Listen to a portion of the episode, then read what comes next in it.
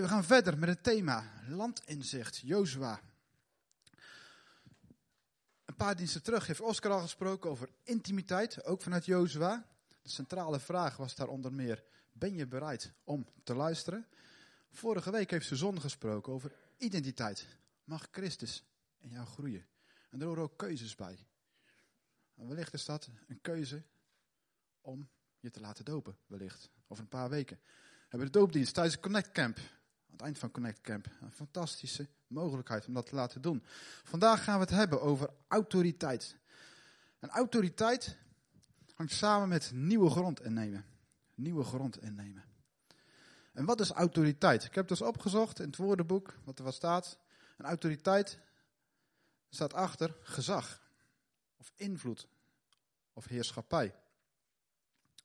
En we gaan gewoon eens verder in dat, eh, in dat thema duiken, autoriteit. En dan gaan we naar Jozua toe. En het gaat eigenlijk over de verovering van Canaan. Zoals God dat heeft beloofd aan het volk Israël. We weten, de meeste mensen weten dat wel. Vanuit lagere school wellicht of wat dan ook. Mozes heeft het volk van God geleid uit Egypte, waar ze verdrukt werden. En er kwamen allerlei plagen, want God was met het volk Israël. Op een gegeven moment zei de farao van, ga alsjeblieft weg. Dus toen gingen ze weg, met Mozes aan de leiding. En Mozes mocht ze leiden tot aan het beloofde land. God heeft gezegd van je mag het beloofde land niet in, je mag het wel zien. Vervolgens heeft Mozes het stokje overgedragen aan Jozua. Of beter nog, God heeft Jozua aangesteld om het volk verder te leiden. Door de Jordaan. En heeft opdracht gegeven van neem dat beloofde land in. En dat gaat niet zonder slag of stoot. Dat gaat niet zonder slag of stoot. Het is niet even een bordje neerzetten van dit land is van ons en klaar. Nee, dat kost, dat kost wat. Dus we gaan naar de inname van Jericho en Ai. En een paar versen haal ik eruit. En dan gaan we eerst naar Jozua 1, vers 5 tot 7. Ik weet niet of dat geprojecteerd wordt. Als goed. Ah. Dat is eigenlijk een bemoediging voor Jozua.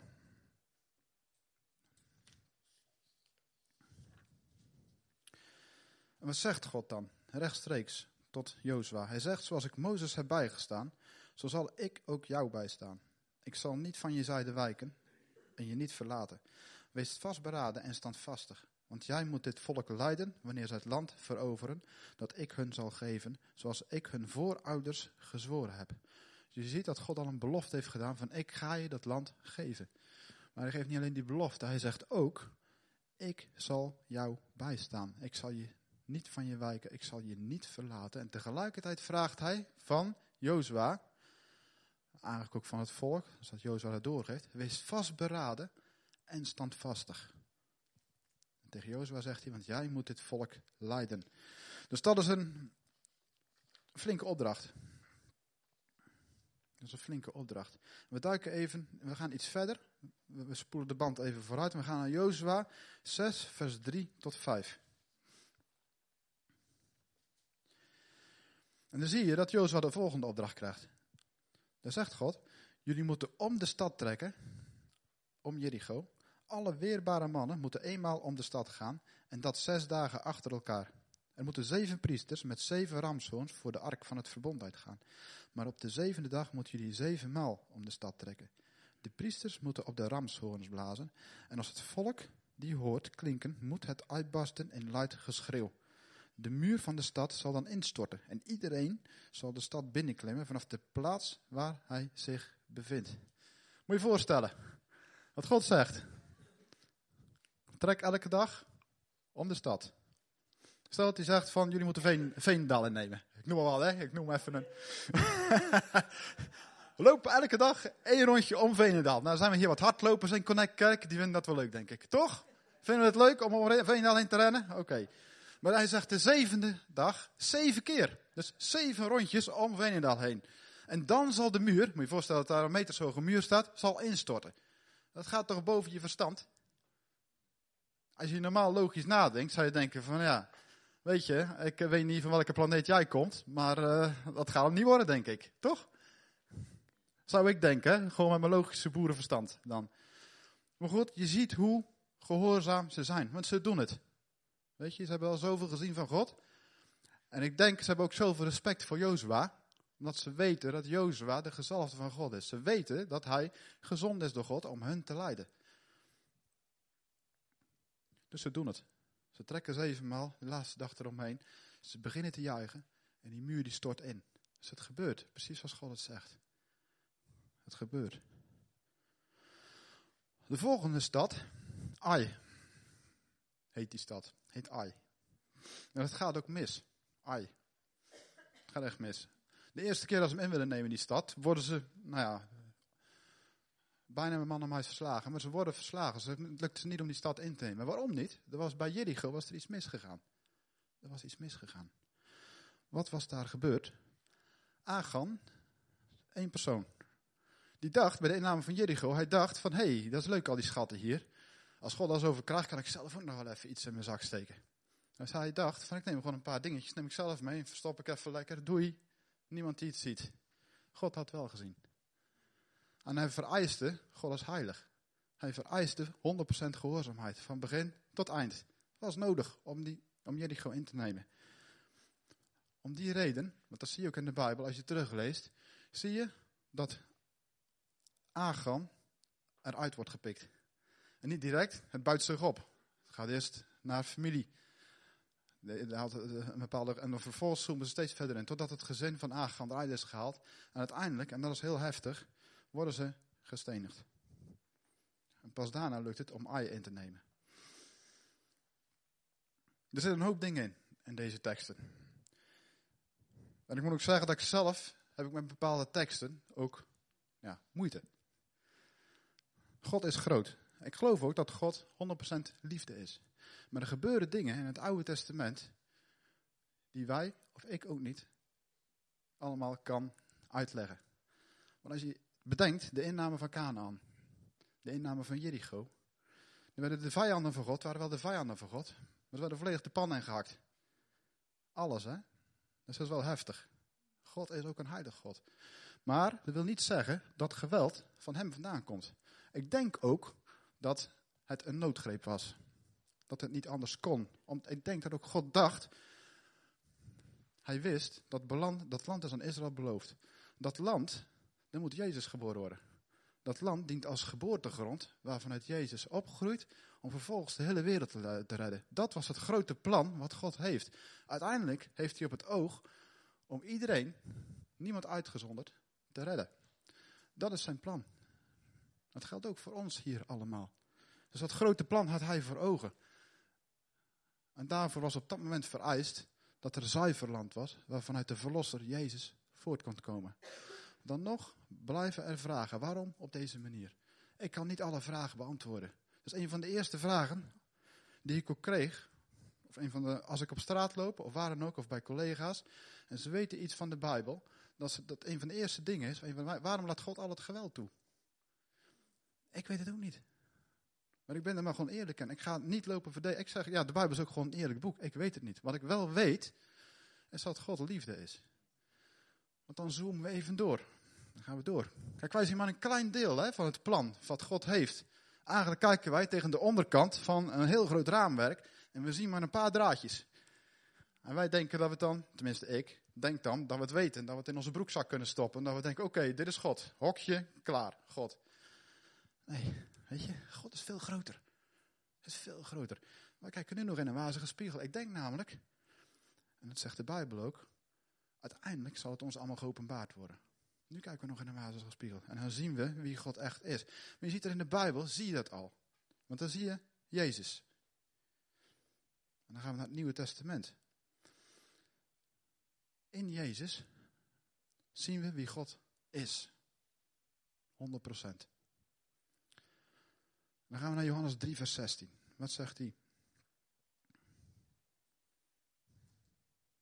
Johannes 3, vers 16. Die zegt, eigenlijk daar zie je ook gewoon de liefde van God in. God heeft de wereld zo lief dat hij zijn enige zoon heeft gegeven. Omdat iedereen die in hem gelooft niet verloren gaat, maar eeuwig leven heeft. Dus je ziet erin de enorme liefde en bewogenheid van God voor de wereld. Het is niet de wereld, denk ik, maar het is ook zijn wereld. Hij heeft ons gemaakt. Weet je, wij zijn zijn, schep, onze, wij zijn zijn schepsels.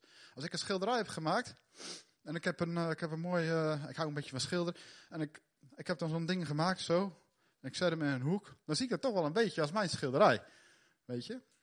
Als dan vervolgens Laura, nou ze zit hier in de zaal, ze kan ik iets zeggen. Als Laura eraan komt en ze komt er met een stofzuiger aan en ze ramt zo tegen dat schilderij aan. Dan voelt dat voor mij van, hé, hey, je komt naar mijn schilderij, weet je wel. Zo voelt dat een beetje. Dat is maar iets kleins, zeg maar, weet je wel. Maar zo, ik denk dat het God, voor God ook zo voelt, voor ons. Weet je? Als jij zijn kind bent en iemand komt aan jou, dan voelt dat voor God of dat je aan hem komt. God is liefde. Maar hij had er zo lief dat hij zijn enige zoon heeft gegeven. Nou, mensen die kinderen hebben, kunnen zich daar misschien een klein beetje iets bij voorstellen. Komt er iemand naar je kind? Toch? Oké. God gaf zijn zoon. We hebben net mogen vieren met avondmaal. Maar goed, dat is het reddingsplan van God voor deze wereld. Zijn liefde. Hij heeft ook als wapens meegegeven. Geen geweren, geen zwaarden of wat dan ook. Hij zegt, nee, laat de mensen mijn liefde zien. Weet je, doe gewoon wat Jezus deed. Doe gewoon wat Jezus deed. En dan gaan we naar het innemen van nieuwe grond. Innemen van nieuwe grond. Zoals God dat beschrijft, ook in de Bijbel. En dan gaan we naar Handelingen 2, vers 38. En daar staat, Kies voor Jezus. Dat is stap 1, als je nieuwe grond in wil nemen. Kies voor Jezus. Dat is de allerbelangrijkste keuze die je kan maken in het leven. De keuze voor Jezus. De keuze voor Jezus. Laat je dopen. Handelingen 2 vers 38 staat letterlijk. Laat je dopen. Onderdeel van Gods reddingsplan.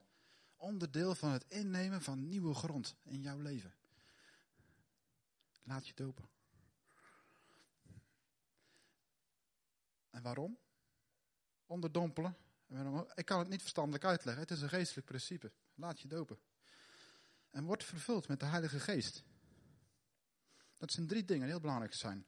Dus als je hierheen loopt, dan zegt God, kies voor Jezus. Als je dat doet, dan draai je om. Dan ben je in ieder geval gefocust de goede kant op, richting Jezus. Dan zegt hij, laat je dopen. De onderdompeling. Doop betekent onderdompeling. Doe het zoals Jezus deed. En word vervuld met de Heilige Geest. En dan zegt de Bijbel ook, als je vervuld bent met de Heilige Geest, zul je kracht ontvangen om van mij te getuigen. De discipelen gingen niet eerder de deur uit.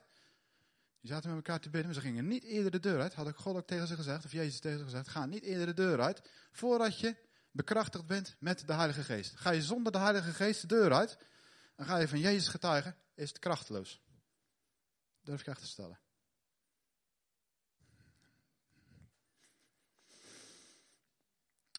Weet je, stap voor stap is het ook. Dus kies voor Jezus, word gedoopt in de Geest, vervuld met Heilige Geest. Dus stap voor stap is het. Steeds meer naar buiten, steeds meer Jezus laten zien, steeds meer gevuld worden met Jezus en steeds meer samen dat ook doen. Steeds meer in eenheid. Weet je? Dat zie je de, de meest, als we kijken naar de wereld, dan zie je de meest krachtige legers. Dan kan je wat van leren, van die eenheid, hoe ze elkaar aanvullen. Dat zijn de beste legers. Kijk naar voetbalteams. Kijk naar voetbalteams. Als de een die kant op rent, de ander die kant, en allemaal voor hun eigen ego gaan, komt er niks van terecht uiteindelijk. Dan kan je misschien één of twee goede scorers hebben. Ik heb niet heel veel verstand van voetbal, maar dat zie ik dan nog wel. Als de, als die, kan, die kan je wel hebben, maar die zult niet rijden zonder een goede opbouw vanuit het hele team vandaan. En dat God het ook zo ziet, ook voor zijn gemeente. Gewoon dat we als een team mogen functioneren. Wij ook hier als Connect Kerk, als onderdeel van het wereldwijde team huisgezin van God. En de wapens, die zijn liefde. Gods woord. Gods geest. Yes. En dan komt Jezus, vlak voordat hij naar de hemel gaat. Hij is hier op aarde geweest, heeft wonderen en tekenen gedaan. Het is een enorme inspiratie, hoe dat hij ook mensen benaderde. Echt de verschoppeling. De verschoppeling, die benadert hij. Als hier achterin, misschien buiten, een zwerver tegen de muur aan hangt, stinkend van de alcohol, misschien niet goed uit zijn woorden kunnen komen van de drugs, weet ik bijna wel zeker dat Jezus degene is die naast die persoon zit. Die zal hier niet, denk ik, hier op het podium staan met de microfoon zijn Hij zal daar achterin bij die persoon staan, denk ik. Dat is wel het hart van Jezus, zoals je hem in de Bijbel ziet. Hij deed altijd dingen anders dan dat mensen verwachten. Dus wat ons drijft, is de liefde van Christus om het evangelie te verkondigen. En dat is de grote opdracht wat Jezus ook zegt. Hij zegt, maak alle volken tot mijn discipelen. Maak alle volken tot mijn discipelen, zegt hij in Matthäus 28. En daar is Gods geest voor nodig. Daar is Gods geest voor nodig. En altijd vanuit liefde. Nooit vanuit schuldgevoel, hè? Nooit vanuit schuldgevoel. Als je vanuit schuldgevoel doet, omdat je zegt van ik moet het, van de kerk. No way. Gaat niet lukken. Echt niet. Dan zou ik, je, zou ik je echt willen uitdagen. Dat heb ik zelf ook moeten leren. Ga gewoon terug naar het kruis en ga gewoon lekker veel tijd met God doorbrengen. Tijd samen met christenen. Drink bakjes koffie met mensen. Weet je? Totdat je hem gevuld bent. Totdat je vol bent van Gods liefde. En dat je echt niet anders kan dan getuigen van Jezus. Als jij op een mooie plek bent geweest. Op vakantie. In Bali. Frankrijk. Of waar zijn jullie ook wel geweest pas? Daar. Als je daar bent geweest. En je hebt daar ik zag hele leuke foto's van hem voorbij komen, vandaar dat ik uh, op vakantie. Als dat gezellig is geweest, dan vind je het toch gaaf om erover te vertellen. Toch? Je zegt van, moet je horen man, ik ben daar naar die plek geweest. Het was super gaaf. En dan moet je naartoe gaan man. Weet je, ga er ook naartoe. Dan zal je opgeladen worden. Zo is het ook met Jezus. Ik denk dat Jezus het ook zo voor ons voor heeft. Weet je, als je vol bent van die liefde en van God, en je bent er enthousiast over, dan kan je niet anders dan daarover vertellen. Als je dat niet hebt, niet voelt, niet ervaart, dan zou ik zelf als advies geven gewoon, ga eerst intimiteit met God beleven gewoon. Weet je, ga gewoon eerst lekker gewoon samen, laat je opbouwen. En al duurt dat één jaar, twee jaar, drie jaar, tien jaar, twintig jaar, dat maakt niet uit. Totdat je merkt van, oké, nou ben ik vol en nou ga ik. Er zijn ook mensen, en misschien ben ik er een van, als je maar net iets proeft daarvan, en je wordt aangeraakt door God, en ik had een levensveranderende aanraking, dat was mij ook nodig, dat je dat bijna direct al voelt. Van ik wil de mensen erover vertellen. Maar dat verschilt per persoon. Weet je, vergelijk je nooit met een ander. Vergelijk je nooit met een ander. Als iemand hiervoor staat te roepen van jij moet getuigen. Dat werkt gewoon niet. Weet je, ik ben ervan overtuigd dat dat niet werkt. Maar het is wel Gods hart. Het is Gods verlangen dat je gewoon zijn liefde laat zien aan deze wereld. Dat is het enige wat hij wil. En het enige wat hij vraagt aan ons, ben je beschikbaar? Ben je beschikbaar? Weet je, wil je je laten vullen met mijn liefde? Zoveel dat je overstroomt. Je gaat vanzelf overstromen. Als je vol bent van Gods liefde, ga je op een vanzelf overstromen. En dan is de vraag, zegt de Bijbel ook, heb jij die liefde ontvangen? Heb je die liefde ontvangen? Drijft die liefde jou? Stroom je over van die liefde? Als je dat nog niet voor jezelf hebt, dan zou ik zeggen, weet je, strek je daar gewoon eruit. Want God is echt liefde. Hij is onvoorwaardelijke liefde. Als je een, kijk, je kan heel veel praten hier over God. We hebben nu aan het praten over God. Maar als je hem echt ontmoet hebt, als je hem echt ontmoet hebt, dan kan je niet anders dan. Zou ik bijna zeggen. Wees relaxed. Weet je, als je getuigt van, van mensen, aan mensen over Jezus. Maar wees ook moedig. Het zijn twee dingen. Soms vergt het een stap om naar iemand toe te stappen waarvan je het idee hebt van oké, het, is me, het is wel goed om, om, eh, om iets over God te vertellen tegen die persoon. Maar het vergt altijd iets van een stap. Ook al ben je vol van Gods liefde. Ook van mijzelf. Ik heb, uh, weet je, achtbanen vind ik soms leuk. Maar soms vind ik het ook wel eens lastig om erin te stappen. In die achtbaan. Ik weet niet of je het herkent. maar als anderen gaan en de kinderen gaan, dan denken we, oké, weet je, ik ga zelf dan ook maar. Het vergt even een stap. Maar als je erin gaat, en je gaat zo tak, tak, tak, tak, tak, tak, tak, en je gaat dan naar beneden, vervolgens, dat is gaaf, dat is tof. En aan het eind denk je van, yes, wauw, weet je. Zo is het ook. Zo is het ook, toch? Zo is het ook met getuigen. Zo is het ook met getuigen zijn. En het is niet altijd dat het nou gelijk halleluja is, weet je. Maar het is, soms zie je wel bij mensen in één keer dat ze denken van, klik. hey, weet je, misschien is er toch wel iets van een God. Misschien is er toch wel iets meer in het leven.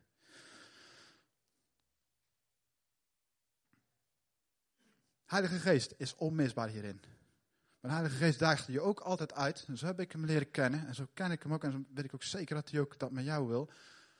Wees erin gewoon jezelf. Ga niet iemand anders nalopen doen. Je hoeft niet David de Vos na te doen. Je hoeft niet, net als ik, een idioot, daar allemaal op straat uh, mensen. Dat kan. Dat kan. Maar het is maar één van de honderdduizenden mogelijkheden om van Jezus te getuigen. Heel vaak, het meestal, zou ik bijna zeggen, gebeurt het in de normale omgang met mensen. Gewoon de mensen om je heen. De mensen, gewoon in je gezin. Familie, vrienden, buren, collega's. Dat gesprekje met de buurman. Weet je, dat zijn vaak de, dat zijn de contacten. Dat zijn ook de momenten waarin heel veel mensen in Nederland de enige mogelijkheid hebben om iets van Jezus te zien. Door ons heen. Door jou heen. Weet je, hoe dat je kijkt. Wat je zegt, wat je doet. Je hoeft niet perfect te zijn. Je hoeft niet perfect te zijn erin. Als mensen jouw struggles daarin zien, die je met gewoon open en eerlijk in, dat is mijn ervaring. En je zegt van ja, ik heb ook moeite met bepaalde dingen. Ik vind het ook lastig. Dat komt veel meer binnen bij mensen dan dat jij probeert perfect te leven en de andere mensen met een vingertje erop te wijzen. Onbewust doe je dat misschien, maar dat is, weet je, mensen willen in echtheid zien. Daar ben ik van overtuigd. Dat is veel krachtiger. Veel krachtiger. Jezus zegt, jullie zijn het zout van de aarde. Jullie zijn het licht van de wereld. Dat zegt hij in Matthäus 5, vers 13 en 14. Weet je, als Jezus zegt, maak alle volken tot mijn discipelen. Dat is een enorme opdracht. Alle volken. Op dit moment 7 miljard mensen. Hè? Alle volken. Het blijkt trouwens, ondanks dat evangelie razendsnel verspreidt. China, Indonesië, Zuid-Amerika. Dat er nog steeds een toenemend aantal mensen is die niet van Jezus weet. was ik deze week nog. Apart hè, is dat. Dus de groei van de wereldbevolking is schijnbaar sneller dan dat het evangelie zich verspreidt. Op dit moment. Zeg niks, maar dat gaat razendsnel. Het evangelie wordt op dit moment ook heel snel verspreid. Maar goed, er ligt wel een taak nog. Maar het is een enorme, het kan als een enorme last drukken. Je denkt van oké, enorme opdracht, alle volken tot mijn discipelen. Alle volken. Voor ons is alleen van belang dat je alleen dat ding doet waarvan God jou geroepen heeft. Ja? Je hoeft niet voor honderdduizenden mensen te spreken, wellicht. Misschien zijn er wel mensen daartoe geroepen die hier zitten. Je hoeft niet per se naar Hongkong toe. Kan. Zij, Marcel en zijn zon, zijn daarvoor geroepen om het wel te doen. Snap je? Het hoeft niet. Maar misschien heeft God wel zoiets voor jou in het verschiet. Als je dat voelt in je hart trouwens, dan is dat heel vaak wel iets van God. Dat je zoiets zou moeten doen. Maar heel vaak 90% van de, van de gevallen, denk ik, dat het is bedoeld, het zuid en zuid, het licht zijn in je eigen omgeving. Gewoon hier. Gewoon waar je bent, met de beide beentjes hier. En Ede, Veendaal, Barneveld, waar we ook vandaan komen. Op je werk, in je straat. Het begint klein. Weet je, misschien is het even het straatje van de buurman extra aanvegen. De buurman die ziek is. Of even een boodschapje voor hem doen. Het begint klein. Oké, okay. God, die gaf pas, zei je nog iets. En liet me zien. En ik denk dat het ook hiermee verband houdt. Jezus kon de schande aan het kruis verdragen doordat hij dacht aan de vreugde die voor hem in het verschiet lag. Als wij zien, de berg, de berg voor ons, kan van alles zijn. Om in onze belemmering, om misschien het evangelie te verkondigen. Kan van alles zijn. Het kan ziekte zijn, het kan je omstandigheden zijn. Het kan zijn dat je denkt van ik kan het niet. Ik heb die kracht niet, ik ben te bang, ik voel me onzeker. Het kan allemaal berg zijn. Weet je, als je naar die berg blijft kijken, dan kom je niet verder. Je komt alleen verder als jouw visie hoger dan die berg is. Yes? Dus die berg, kijk er niet naar, maar de Bijbel zegt, focus op Jezus. Jezus deed het zelf ook. Als je op Jezus focust, dan ga je makkelijker over die berg heen. Als wij op vakantie naar het topje van een berg lopen, en ik heb een paar moeilijke paadjes, hebben wij, en we lopen langs ravijnen, en over moeilijke stukken en over stenen kluiteren we omhoog. Als ik alleen daarnaar kijk, denk ik van nou jongens, we kunnen wel weer terug, want er wordt helemaal niks. Maar als ik daar in de vette het topje van die berg zie, die knalblauwe lucht, en ik weet wat voor uitzicht ik daar heb, dan trekt me dat er doorheen. Zo is het ook voor ons bedoeld, denk ik, want Jezus deed het ook op die manier. Hij kon de schande van het kruis verdragen, dat hij dacht aan de vreugde die voor hem in het verschiet lag. Dus die berg was het kruis. De vreugde die voor hem in het verschiet lag, daar keek hij naar. Mijn moeder, dan ga ik zo meteen afronden. Mijn moeder is 47 jaar oud geworden. Op het laatst van haar leven is ze tot geloof gekomen. Ze had kanker. Ze kon, en dat zagen we, want wij zaten aan haar ziekbed. We hebben de laatste dagen van van haar leven meegemaakt. Laura was er ook bij. Ze kon haar ziekte verdragen, denkend aan de eeuwige vreugde die voor haar in het verschiet lag. ben ik 100% van overtuigd. Dat draagde ze uit met alles wat in zij was. Zij verkondigde, zonder dat ze kon spreken, alleen door haar ademhaling heen, Jezus. Ik ben ervan overtuigd dat je kan getuigen van Jezus tot je laatste ademhaling. Yes? Tot je laatste ademhaling. Wij kunnen nieuwe grond innemen, keuzes maken, denkend aan de vreugde die voor ons in het verschiet is. Yes? Dwars door de ziekte heen, dwars door je omstandigheden heen, gefocust op Jezus. Yes? Dat ik je echt wil uitdagen. Echt een waarheid uit de Bijbel. Dus nieuwe grond innemen op allerlei gebied. In je eigen leven. Richting je naaste. In je straat. In je buurt. Op je werk.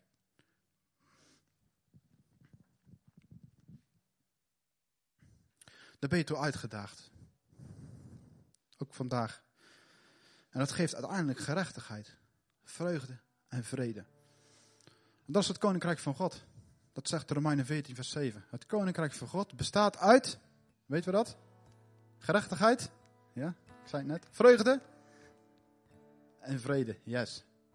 Altijd onthouden? Koninkrijk van God, gerechtigheid, vreugde, vrede. Ben jij bereid? Dan gaan we afronden. Ik kan nog een klein voorbeeldje. Ik was pas, stond bij de koffieautomaat. En toen was er een collega van mij. En die, uh, die gebruikt iets andere taal dan dat we hier misschien normaal in de kerk doen. dat is de ene vloek naar de andere. Maar goed, we stonden. En dan moet je niet, weet je, ik zou een tip ermee willen geven. Als je dat bij een collega hoort, dat je achter elkaar zit te vloeken. Waak ervoor, dat heb ik echt geleerd. Waak ervoor om direct met dat vingertje te gaan. Vloek niet. Weet je, waak ervoor.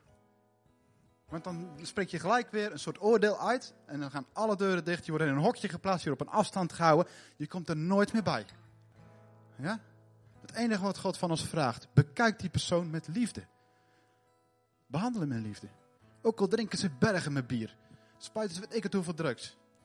Misschien in andere vormen. Weet je dat ze alle dingen verkeerd doen. Het eerste wat wij als taak hebben is Gods liefde laten zien. Dus die collega die zei. Niet dat ik nou zo geweldig ben. Maar ik noem maar als voorbeeldje. Die zei, ik geloof dat het, uh, ik geloof dat allemaal een beetje zinloos is hier. Ik weet niet waar ik het allemaal voor doe. Zo, een beetje terloops bij de koffie. Een andere collega liep zo weg. En toen was het voor mij echt zo'n punt even van, oké, okay, zal ik nou wat zeggen of niet? Dat is even dat duwtje waar je nodig hebt hè, voor jezelf. Dan moet ik mijzelf even een tik geven, oké. Weet je? kan ik wel hier een beetje met de microfoon in mijn handen staan. Oké, okay, weet je, Alfons geweldig, doet wel even. Nee, echt niet. Echt niet. Dus ik moest zelf ook even, oké. Ik zeg van, ik geloof dat dat niet zo is ik geloof dat we hier wel degelijk met een bedoeling hebben op deze wereld zijn. Ik had gelijk wel de aandacht, haar aandacht, het was een vrouw. Oké, waarom dat dan? Weet je, uh, gelijk, hap, opening. Opening, toch? En dan is de opening, weet je. En dan mag je, dan heb ik gezegd van, oké, ik geloof dat, gewoon, dat we allemaal met een bedoeling op deze wereld zijn. Ik geloof in een God en ik geloof dat God liefde is. En dat je een relatie met die God kan hebben. Dat geloof ik echt dat je dat door Jezus, dat je naar God kan komen. Oké, zei ze. Nou, er zijn heel veel geloven, weet je. Ja, dat klopt. Maar ik geloof dat God de enige is, zegt de Bijbel. Weet je, onderzoek het eens, zeg ik tegen. Dat is echt de moeite waard. En dan doe ik vaak een stukje getuigenis. Weet je, wat ik zelf in mijn leven heb ervaren. Maar je houdt het bij jezelf. Je benadert ze vanuit liefde. En je laat ze in hun respect. Betekent dat nou gelijk? Want ik merk dat ze, aan, ze was echt, want ze zei, oké, weet je, ze ging, tof om daar eens gewoon eens weet je, over na te denken. Zo, op die manier gingen ze dan terug naar de werkplek. En daarna hoor ik er allerlei vloeken en dingen. Maar weet je, er is wel iets gezaaid. Snap je? Er is wel iets gezaaid. En je houdt de relatie, je houdt het open als het ware. En misschien komen ze drie weken later weer voor wat anders. Of ontstaat er weer een opening. Ik merk dat ik af, echt af moet gaan ronden. Dat ga ik doen. Pas zei er iemand van, kan je wel twee keer over autoriteit spreken? Nou, ik kan denk wel duizend keer spreken over autoriteit.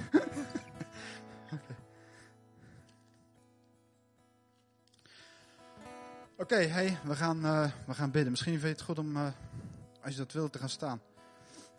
Autoriteit innemen. Ben je bereid? Ben je bereid om nieuwe grond in te nemen? Ben je bereid om je uit te strekken naar meer van Jezus?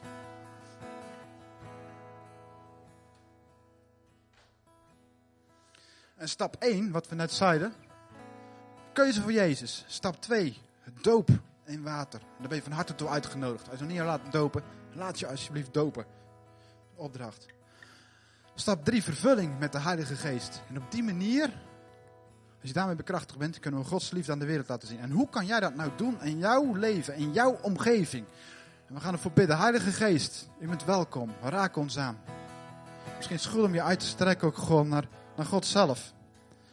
En Heilige Geest, bidden dat u gewoon in ons hart werkt. Hoe kunnen wij uitstappen? Hoe kan ik uitstappen naar de mensen om me heen? En wat is de stap die ik daarin mag nemen? Is dat een stap, een keuze maken in geloof?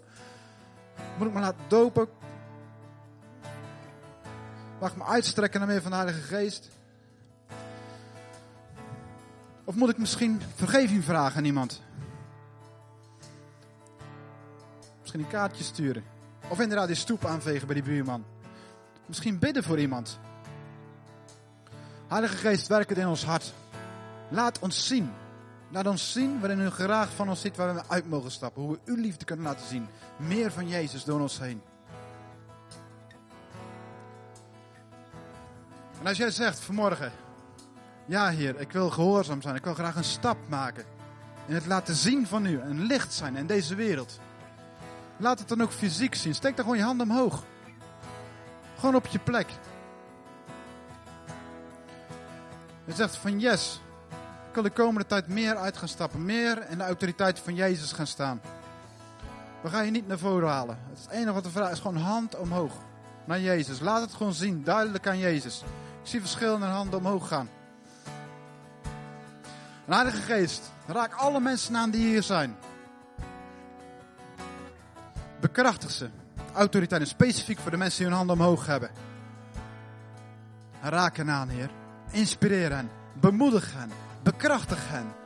In de naam van Jezus, Heer. En inspireer hen en leid hen door uw Heilige Geest. Om uw koninkrijk te verkondigen. In Jezus' naam. Amen.